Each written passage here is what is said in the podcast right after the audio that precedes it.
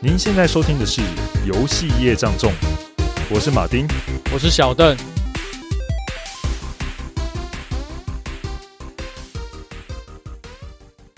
大家知道我们结婚了吗？不对，嗯嗯，好像又又会又要再解释一次。好，没有来结婚，是是是，就是啊，我们两个各自结婚之后，各奔东西，对，各奔东西啊，然后要去搬家或什么的，所以最近有点繁忙。那刚刚我们也做完了节目的第三季嘛，所以要迈向第四季了。对，趁这个时候呢，我们有点想说调整一下节奏。嗯，那所以呢，我们基本上会在这段时间内可能不会出，呃，就是新的，就是做像之前那种游戏的专题啦。对，对，那但是取而代之的呢，我们还是会放一些我们之前在做节目过程后的一些。花絮跟闲聊，对，然后一方面也是希望说，趁这个时候好好去思考一下，我们接下来新的一季想要带给听众怎么样的一个内容。然后一方面也是我们也在适应一个新的环境呢、啊。我们都是用远端在录 Podcast 嘛？对，我们现在都是见不着面。其实我们从第三季开始就见不着面了。对，因为疫情的关系，之后我们就都远端录。可是后来发现，哎，这样子合作好像也没什么问题啊、呃，是啊，也还蛮顺利的。是是是是然后所以。所以就继续延续下去，所以呃接下来的呃这几周，一直到九月三十，我们才会出呃新的专题的游戏节目。对，那这部分也请大家敬请期待，因为我们也会很认真的去准备这个新的内容。呃，这过程中呢，就是像马丁讲的，我们还是会分享一些我们过去的闲聊的过程，也欢迎大家在这期间给我们多多一点的支持与鼓励，并且如果你们对于过去的单元有一些呃一些想法回馈，也欢迎在这。这个期间内多多跟我们聊聊天，然后给我们一些分享。对，没错，是实在是很想再跟大家去介绍更多的游戏啊。不过觉得是时候让我们的步骤跟节奏放慢一下的话，其实对于我们也有一些好处。对，对啊，说了这么解释这么多，就是我们想偷懒而已啦，就这样。对，我们想放假一下。对，好啊，讲那么多，直接讲这句可能更快一点。对对，然后第四季再见。第四季见。也不要错过，等一下为大家准备的幕后花絮内容。下一季见喽，下一季见喽，拜拜。游戏业障重第四季将于九月三十日开播。等一下您所听到的内容是马丁与小邓的周间瞎聊第一集，录音时间为二零二一年六月十日。这个档案有二十 MB，然后我是把它丢到网络硬碟呢，还是你要从哪边看？你丢到网络硬碟，我听完把它删掉了。哎，不用删，哎，好，你要删掉可以，反正我这边会在另外录，就是说，呃，我们中间聊的一些过程啊，反正那如果说你想留下来看，你要不要放在那个特别单元里面？呃，还是我开一个那个 Podcast 聊天专区？没有，我觉得就放特别单元啊，因为就是如如果之后要用的话，就把它当特别单元处理了，因为应该是说我们就单集跟特别单元，现在只有分这两还有预告。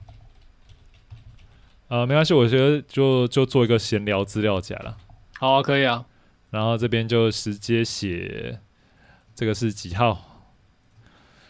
六月二零二一，六月十号。嗯哼。OK，然后丢一下。好，你等一下，可以看一看。要要一段时间，要一段时间。哎，结果我写那个美少女工厂，你有去看一下那个？哦，我可是后来又去追，一直去追到那个 Gainax 的他们的一些故事，还真的还蛮有趣的。哦，哦，我只是比较惊讶的，反而是里面居然有那个做福音战士的那个总监，就是岸野秀明。岸野秀明呢？哦，对啊，对啊，他们他们其实基本上是同个大学的，都是同个大学的。但实际上，他应该是说他们以前一起做动画，对。但是因为缺钱，所以分出应该是说暗野秀明他也没有想要解决这个问题，他等于把这个问题丢给别人，然后去解决，然后别人，呃，那那个主要做的人是不是他就对了？他们不管钱啊，就就是赤井赤井美诶孝赤井美笑还是赤井孝美赤井孝美啊，赤井笑美跟冈田斗司，其实冈田斗司夫就是他们的。社长，哎、欸，然后你知道冈田斗司夫超级有钱嘛？他是富二代。哦，我不知道。然后还有关于一本漫画叫《青之炎》，哎，《青之炎》早会有两种。然后这本漫画其实就是，呃，就是讲他们 Gainax 这些成员的故事，他们大学的故事。所以他们那时候是对于自己是御宅族有一种骄傲。那个时候没有御宅族这个词，很早，那是一九八八多年，他们有吧？那个时候在 Daikon 的时候还是还是大学生而已。我记得有一部动画就是跟在讲御宅族的，不是应该说以前的御宅族跟现在的御宅族的概念有有又有点不太一样。以前御宅族他们是我对于某一个领域非常的专注，有点像 nerd。对，应该说他们那个时候其实没有御宅族。呃，我传一个东西给你看哦，它是超有趣。它其实是呃，就是、他们不叫御宅族，那是叫御宅哦，好像 otaku。哦，他哦，他酷就是御宅族的意思。这个这个我传给你看。可是后来御御宅族好像是泛指泛指一群人，他们那时候的定义好像跟御宅又有对现在不同了。御宅族是比较新的词，应该是网络时代才流行起来的。之前是真的没有这个词，他们那个时候没有这个词。但是你也可以说他们真的很宅。我觉得真的很宅，这个就很台湾，很宅。应该说，我觉得日本人他们应该没有讲说。你很 otaku 这件事？哎，没有，他们说一九七零年代诞生的称呼，流行文化的爱好者原本是对动画、啊、偶像、科幻特色啊。对，他们真的就是御宅族啦，就是御宅。对他们就是御宅族，otaku 御宅族啊。对，而且那时候的御宅族就是他那时候定义的，就是你对科技、动画那些都很不只是了解哦，他们可能还也是那个领域的。佼佼者，所以他们其实对自己是御宅族这件事情是有种某种程度上的骄傲的。嗯，但是因为这个后来它太大众化了以后，然后会有点它的原本的那个定义被模糊掉，而且被可能也被污名化吧。嗯，我之前有看过一本粪书，也不叫粪书，就是一种闲书啦。他就在讲说，以前的御宅它其实是有点类似一个大陆，一块大陆就对了。然后后来因为大家在 Otaku 的这个领域里面，又越分越细，是，所以每个人他都专心在自己的领域上面，然后就发生了战争，所以他们这个大陆就四分五裂。哦，对啊，其实老的，然后他们就会互相互相的去，例如说，呃，可能科技宅会攻击特色宅，对，然后特色宅可能会又瞧不起，就是个歧视链，你知道吗？对对对，就是会有人觉得自己是比较高级。呃，应该说每个时代有每个时代不喜欢的东西啦。呃，不是讲错，每个时代有每个时代喜欢的东西。像他们那个时候成长，他们成长时代就是特摄片啊，然后那种好莱坞科幻的，像是星际大战、科幻、星际大战，然后《银翼杀手》这之类的。嗯，对。那一般来讲，那个大众，呃，普罗大众啦，可能那时候对这些东西还没有那么的接触度没那么高，但是他们有点像这个时代的先行者。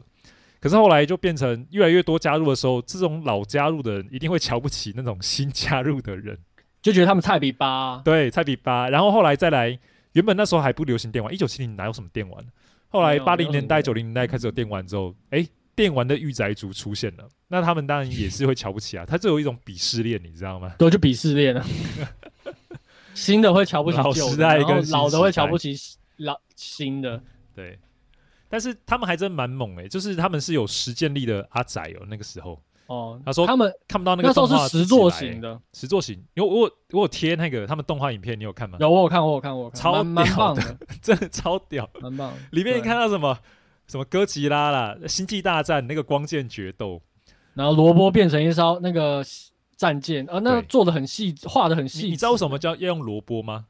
哎、欸，我真的不知道为什么，因为他他们这个呃。大阪的这个特色活动，应该说这个叫做 Daikon 嘛，对不对？SF 叫 Daikon，这个 Dai 的意思呢，其实就是 Osaka 叫大阪，Osaka 就是大阪，汉字叫大阪，但是大的那个汉字可以称为 Dai，对它，所以是康康是什么意思？康就是 Conference，你有听过什么？BlizzCon，然后那个 Comic Con 这些嘛，然后所以 DaiCon 就是在大阪办的 Conference，就叫 Daikon。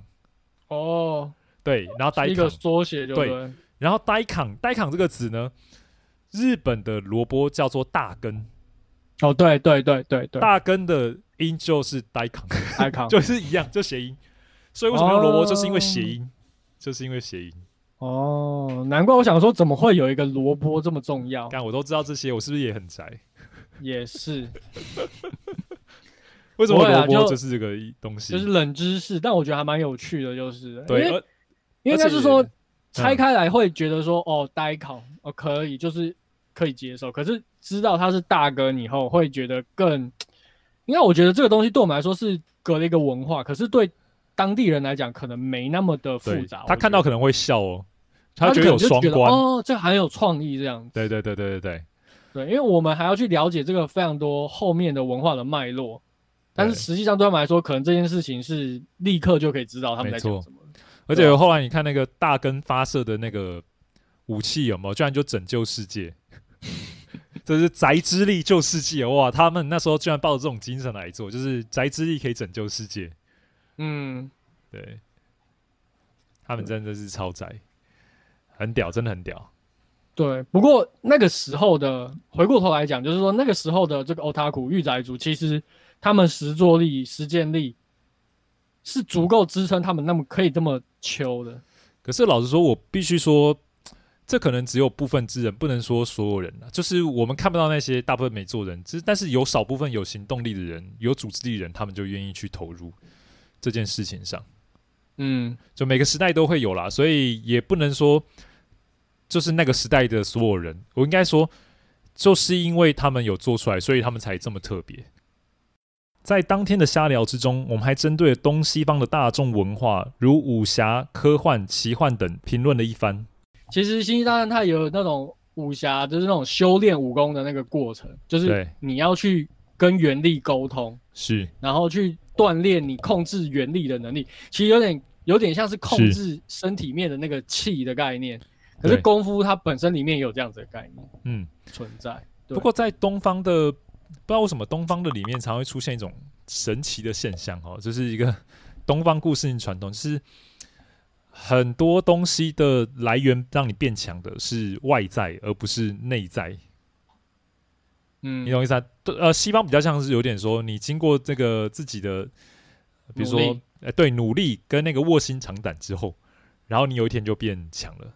但是在东方常常不是啊，就是有一个高人突然就传你，传你几年功力，三十年功力，然后或者说，呃，有个武侠前辈哦，教你就练了独孤九剑，然后你瞬间从那个小白菜、小虾米，对对，小虾米、小白菜，然后突然之间就变武林大侠了。就是，而且是一瞬间的事情。对，所以这就是一个外在，大家很喜欢奇遇，没错。但是它这个东西让人有点觉得，呃，应应该说我的价值观观念来看的话，对我的价值观观念来看的话，我觉得是有点，嗯、为什么要靠外求？应该说你应该努力来锻炼，才才练成功上去，有没有？要不然大家整天就在想这些，呃，靠奇遇，这个比较适合那个，就是电影。年龄层比较低，像是那个日式轻小说有没有？那个男主角一转身或一降世，哇靠！转身突然变超强，就超强，就是是这个世界最强存在。什么原因不知道，反正我前世就有获得，就有这样的记忆了。嗯，然后那个妹子恨不得倒贴，全世界妹子 最最美的妹子都给你，都给你了，都送给你了。在之前的世界都是一个鲁蛇，然后来这边以后，功夫也变强了，人也变帅了。对，妹子都倒贴了。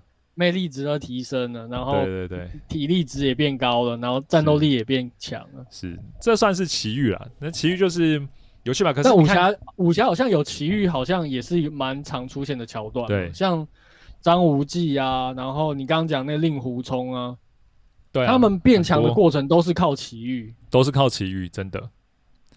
然后你要说，但是张无忌好像还好，因为张无忌他是。巧遇到的，可是他也是有花时间修炼啊。其实张无忌特别明显呢、欸，怎怎么说？你说特别明显是哪个？因为张无忌他就年纪轻轻，年纪轻轻，真的年纪轻轻，才十几岁嘛。然后突然间有没有寒冰玄毒嘛？寒冰玄毒后来就练了，居然九阳神九阳神功，九阳神功他一下就练会了。然后练会之后，马上就功力大增，就变一个武林高手。然后又到那个什么呃。拜火教那边有没有昆仑？哎、欸，那是昆仑、嗯、昆仑吗？反正就在那边就学会了那个叫什么？七伤？不是不是乾坤大挪移。乾坤大挪移。对，哦，那是最强。然后基本上他的那个武功武学的强度就已经超越就所有人了。所有人了对啊，嗯，就特别特别的强。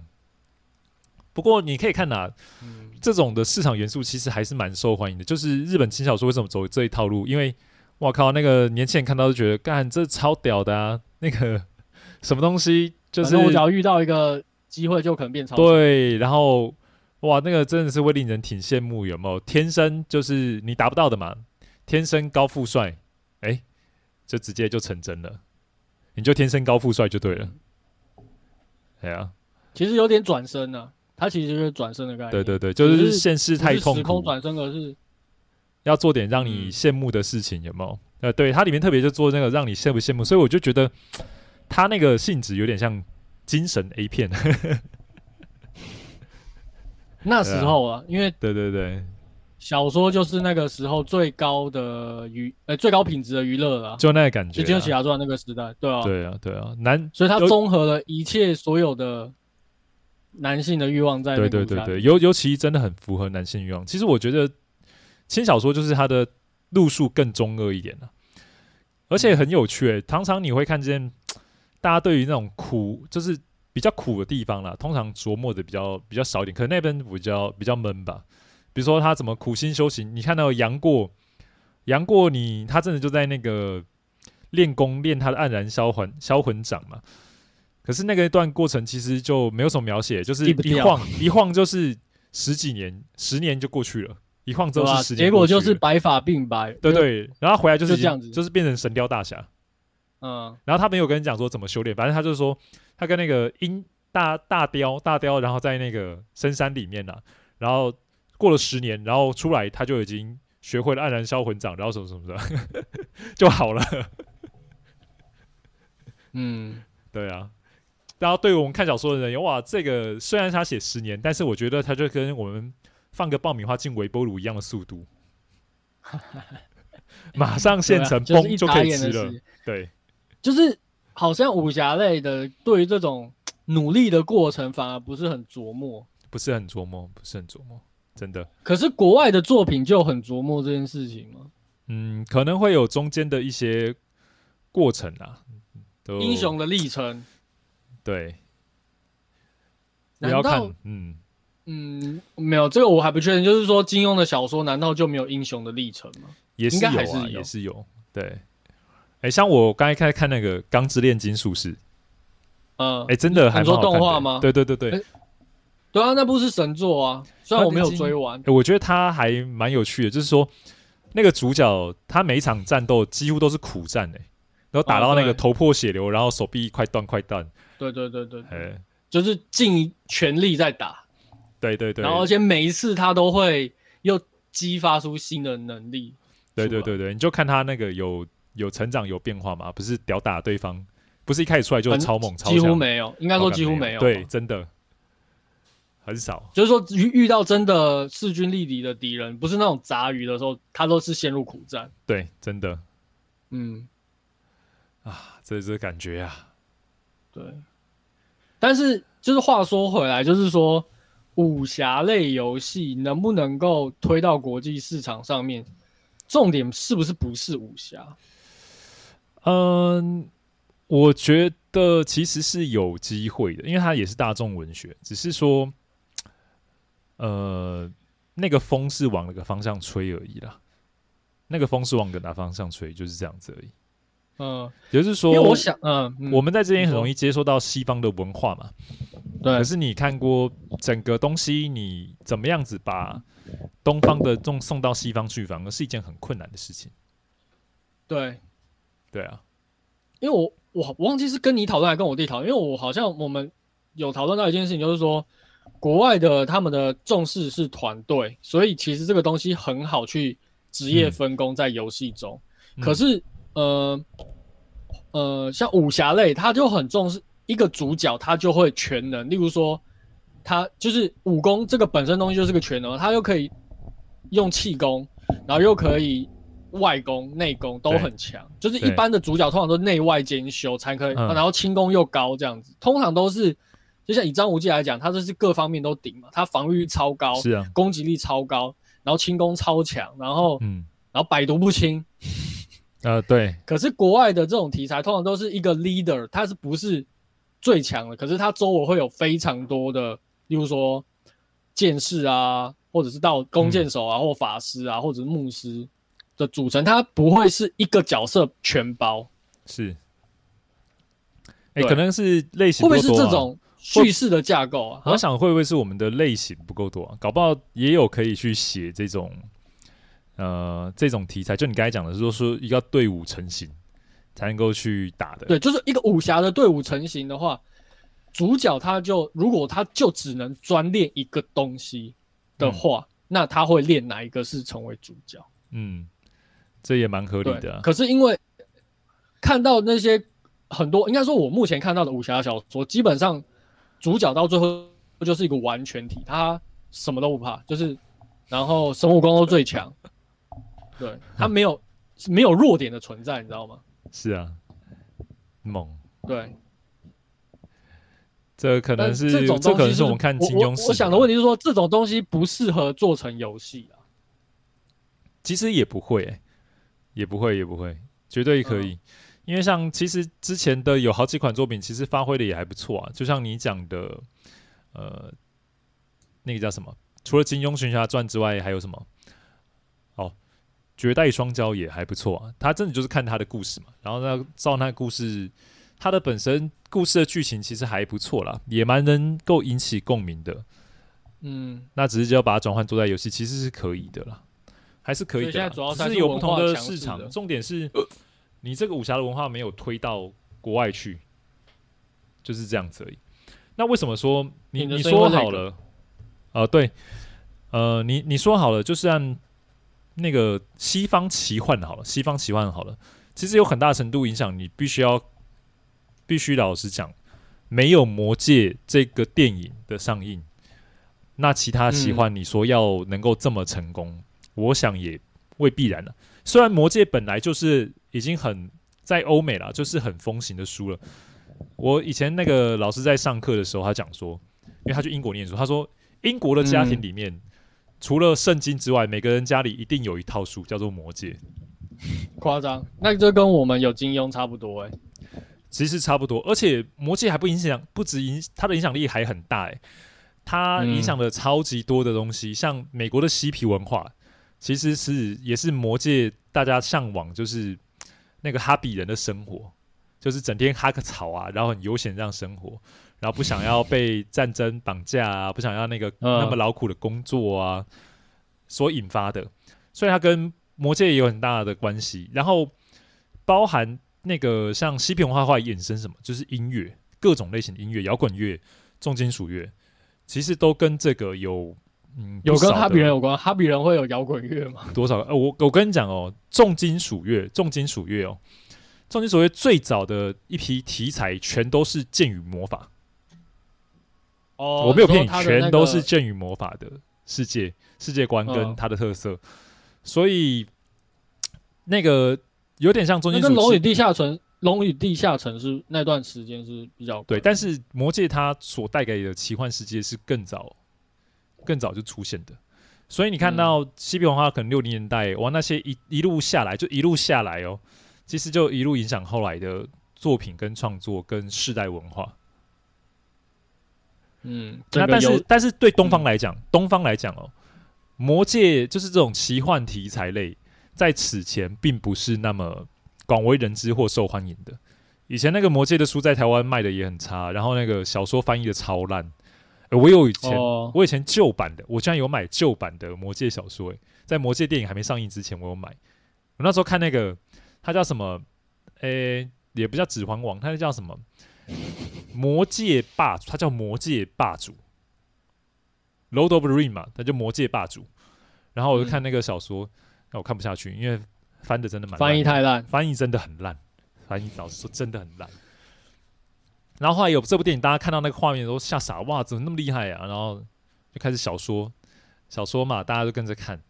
所以我老实说，真的有魔戒这部电影，在西方工业的强大的行销。带动下了，所以让这种奇幻的文化也渗入到其他世界来，反正你只你只要知道了，有东西如果可以在那个美国，美国美国成为主流的话，它有就有机会成为世界的主流，因为美国在推送行销上面是超强的。我觉得推送文化超强。嗯、呃，像现在的话，没有，我想到刚突然想就是武侠，它比较像是说激发人的本能，嗯、因为气是存在我们人的体内，而我们是要去认识它并激发它。嗯、能不能透过就是呃，就是西方文化他们对原力的了解，然后去说服他们了解气，然后接着了会接受武功。然后再来就是其他的设定了、嗯嗯，其实应该有啦，就这是原力这种设定，其实在其他游戏有出现。你知道质量效应吗？质、呃、量效应，其实就更有名了。质量效应，老实说，它就有做类似原力的东西。哎，其实还不止哎、欸，我老实说还不止。对对，还有做类似原力的东西，比如说可以隔空取物啊，然后帮你再定身啊。可它是科幻题材，但它还是有这样的东西存在。然后。我我可以推荐你，可以去看看那个《绝命异次元》，虽然它恐怖游戏，对不对？但是它里面有类似的东西。哦，我知道，我知道，我知道，我知道，《绝定绝命异次元》，我知道。对，它有类似隔空取物啊，高科技水电工。对对对，隔空取物，然后还有把那个就是时时间停止器。可是那个不是他他那些能力不是的概概念不是靠科技吗？不是靠原力。对，但是你看起来像法术，它看起来就是跟。星际大战的绝地武士就是法科技，其实就是一样的感觉。呃、你我我懂，你看起来就是一样的感觉。